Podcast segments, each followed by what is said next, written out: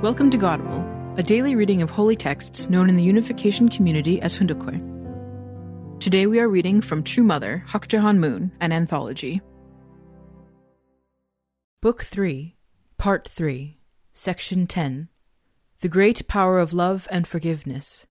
This message was announced in the Segye Times and other media at the second anniversary of the Holy Ascension, or Seonghwa, of Sun Myung Moon, the true parent of heaven, earth, and humankind, on August 12, 2014.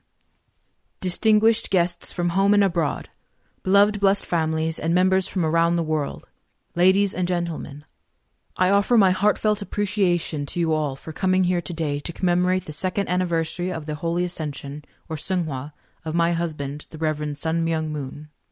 Today, many people throughout the world are suffering the effects of war, conflict, climate change, and environmental pollution, and most of all, from a confusion of values.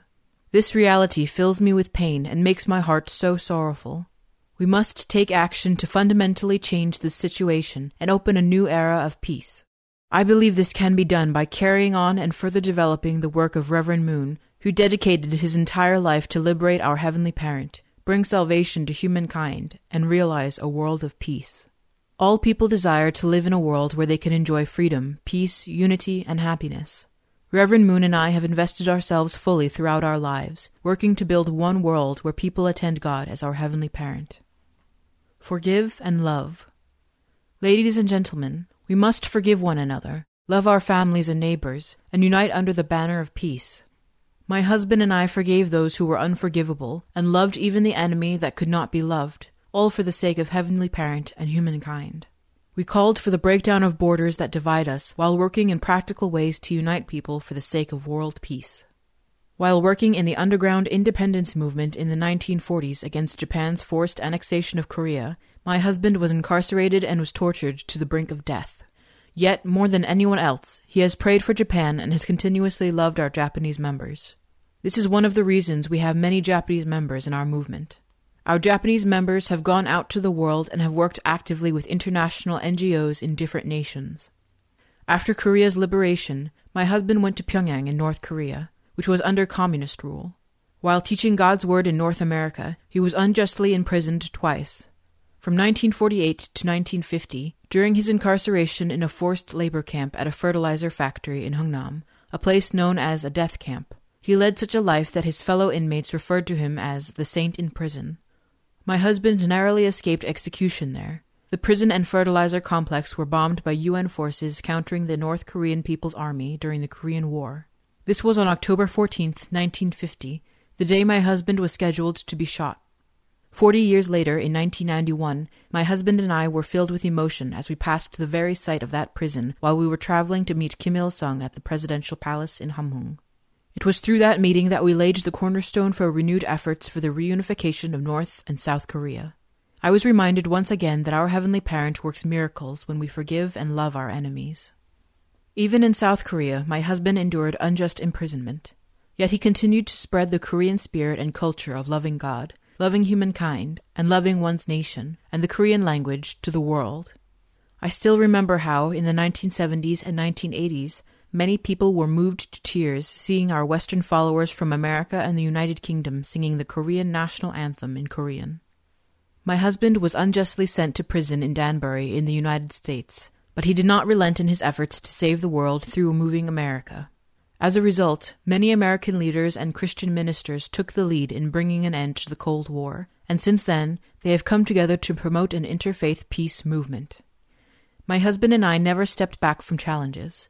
Even when we faced persecution, we did not harbor any ill will, but rather prayed for those who opposed us.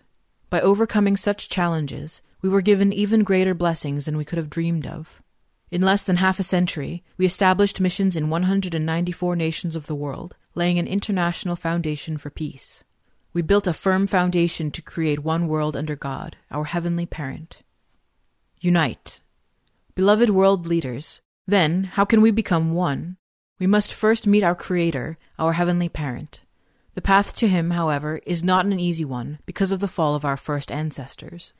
The fall means that human beings fell into ignorance, dimming the light of our original nature bestowed to us at the time of creation. The walls separating us from knowing God have grown tall and thick for six thousand years, while the river of our self centered nature continues to deepen. It is difficult for us to climb over this wall or cross this river by virtue of our own efforts. Our Heavenly Parent is always at our side, ready to assist us, yet everything depends on us. Therefore, we must awaken our conscience. Our conscience is our second God. If we are filled with the divine spirit and truth, and lead a life of constant prayer and gratitude for all things, we will be able to hear the voice of our Heavenly Parent, which will sweep through our entire being. Moreover, everyone needs to meet the representatives of our Heavenly Parent. Human history is the history of God's providence of restoration through which God sought to establish a single central point.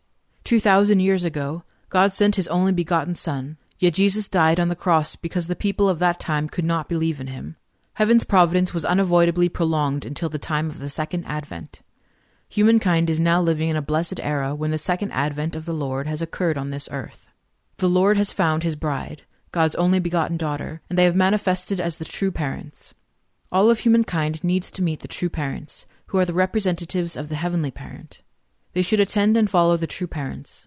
Only then can they eradicate original sin, which has been passed down for six thousand years oneness in heart, in body, in thought, and in harmony. Beloved, blessed families and ambassadors for peace. It is easy for siblings to quarrel among themselves when their parents are not present. The reason such struggles continue is because children do not always understand their parents' intentions. We can understand our parents' intentions only when we create a bond of heart with them in true love. You must attain oneness in heart, oneness in body, oneness in thought, and oneness in harmony with the true parents. Your oneness with true parents must be manifested in your thoughts, emotions, words, and deeds. When you live your life as a true child who resembles the true parents, you will understand and feel that other people are not strangers, but your brothers and sisters who share the same lineage as you. By freeing yourself from internal anguish, you can ultimately bring an end to conflicts between nations, which are like the quarrels between siblings. Beloved leaders, ladies and gentlemen, all of us desire to live in happiness in a world of peace. We can attain this dream. Let us forgive our enemies, love our neighbors as if they were our own flesh and blood, and unite for the sake of peace. Let us advance toward one world under our Heavenly Parent. Join me in marching courageously forward until the day all people can live as brothers and sisters, as one great family. Thank you very much.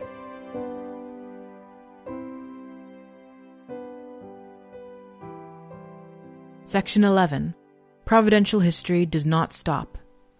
This message was delivered at the 50th anniversary of the European Mission in Vienna, Austria, on May 10, 2015. Beloved blessed families and members, leaders who have gathered here from across Europe, ladies and gentlemen, my warm greetings to all of you who have gathered from around the world to commemorate the 50th anniversary of the European Mission. On my way here today, I came with a fluttering heart, the heart a mother feels when visiting her daughter after marrying her off fifty years before or the heart she feels when visiting her son who has left home.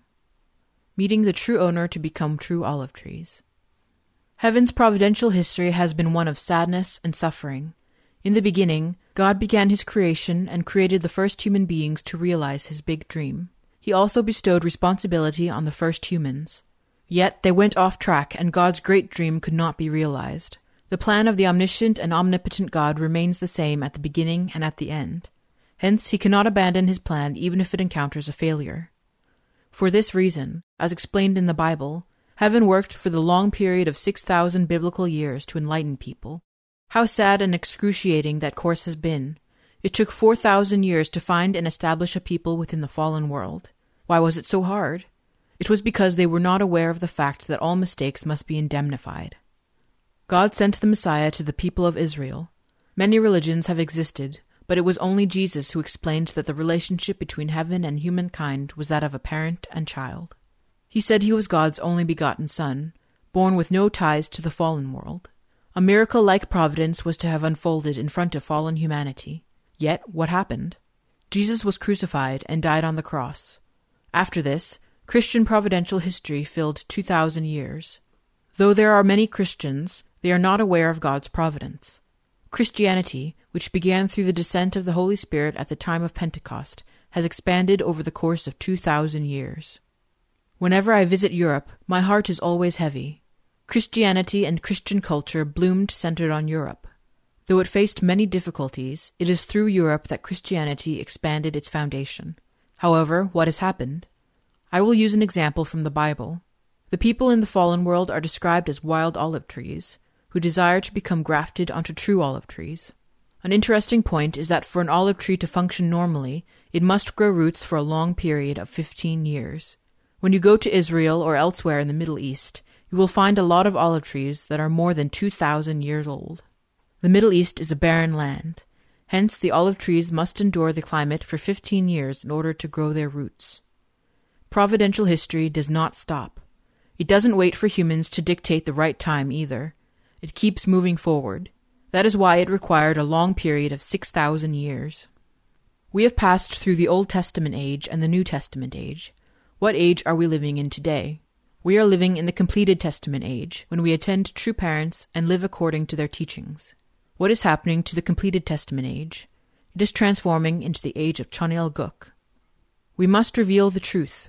For the wild olive trees in the fallen world to become true olive trees, they must meet the true lords. The true lords are none other than our true parents. You must change your lineage through true parents. You must be newly born and resurrected. In other words, you must receive the marriage blessing. That is why you must establish blessed families, true families. If we observe European culture, there are many stories similar to those of the Unification Church, I understand. Christian culture, which began empty handed, has led the past 2,000 years. What did Jesus say he would do upon the return of the second advent? He said he would hold the marriage supper of the Lamb. In other words, it means he will emerge as the true parents to save fallen humanity. Unfortunately, Christian culture still dwells within the New Testament age. We are far ahead of that stage. The history left by blessed families. The history of missionary work in Europe has exceeded fifty years. If we compare that to the human lifespan, it has already been half a lifetime. What do you need to do now?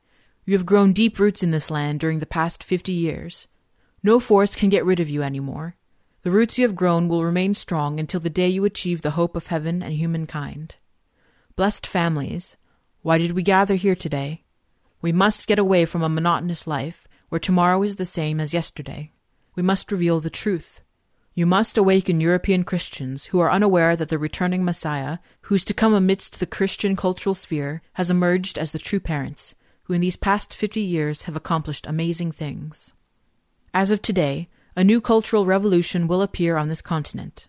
I sincerely hope that you will become proud Unification Church blessed families who fulfill your responsibilities and hasten the day when all people become one family that attends our Heavenly Parent and true parents. Do you agree? It took 2,000 years for the Christian culture, which arose centered on Europe, to establish its foundation on the global level. As we reflect again on the past 50 years, how should the Unification Church civilization move in this era after the coming of heaven? Are you confident? Please remember that you must continue to grow roots that are big and wide and go deep until you breathe your last. Now that we don't have much time left until 2020, I came with the heart that I will graft the Christian cultural sphere which has endured the past 2,000 years with a heart desperate to meet the returning Messiah as our last ray of hope, to true parents' true love. I am establishing the Chunji Sunhakwan Museum to introduce true parents' lives and work for this purpose. What then should you all do? You must reveal to all people of the world who are living amid ignorance and clinging to the past that blessed families of the Unification Church are the future fruit of hope and the light of hope. Please fulfill your tribal responsibilities and rapidly expand your environment to the tribe, people, nation, and world. I conclude my message by expressing the sincere hope that you will become blessed families who can be remembered for eternity as families who invested their all throughout their lives, and that you can all become proud, true ancestors. Thank you for listening to today's episode of Godible. Tune in tomorrow for a reading of Cheon Il Guk Special Forces. Godible is brought to you by the National Victory Fund. To donate, visit godible.org.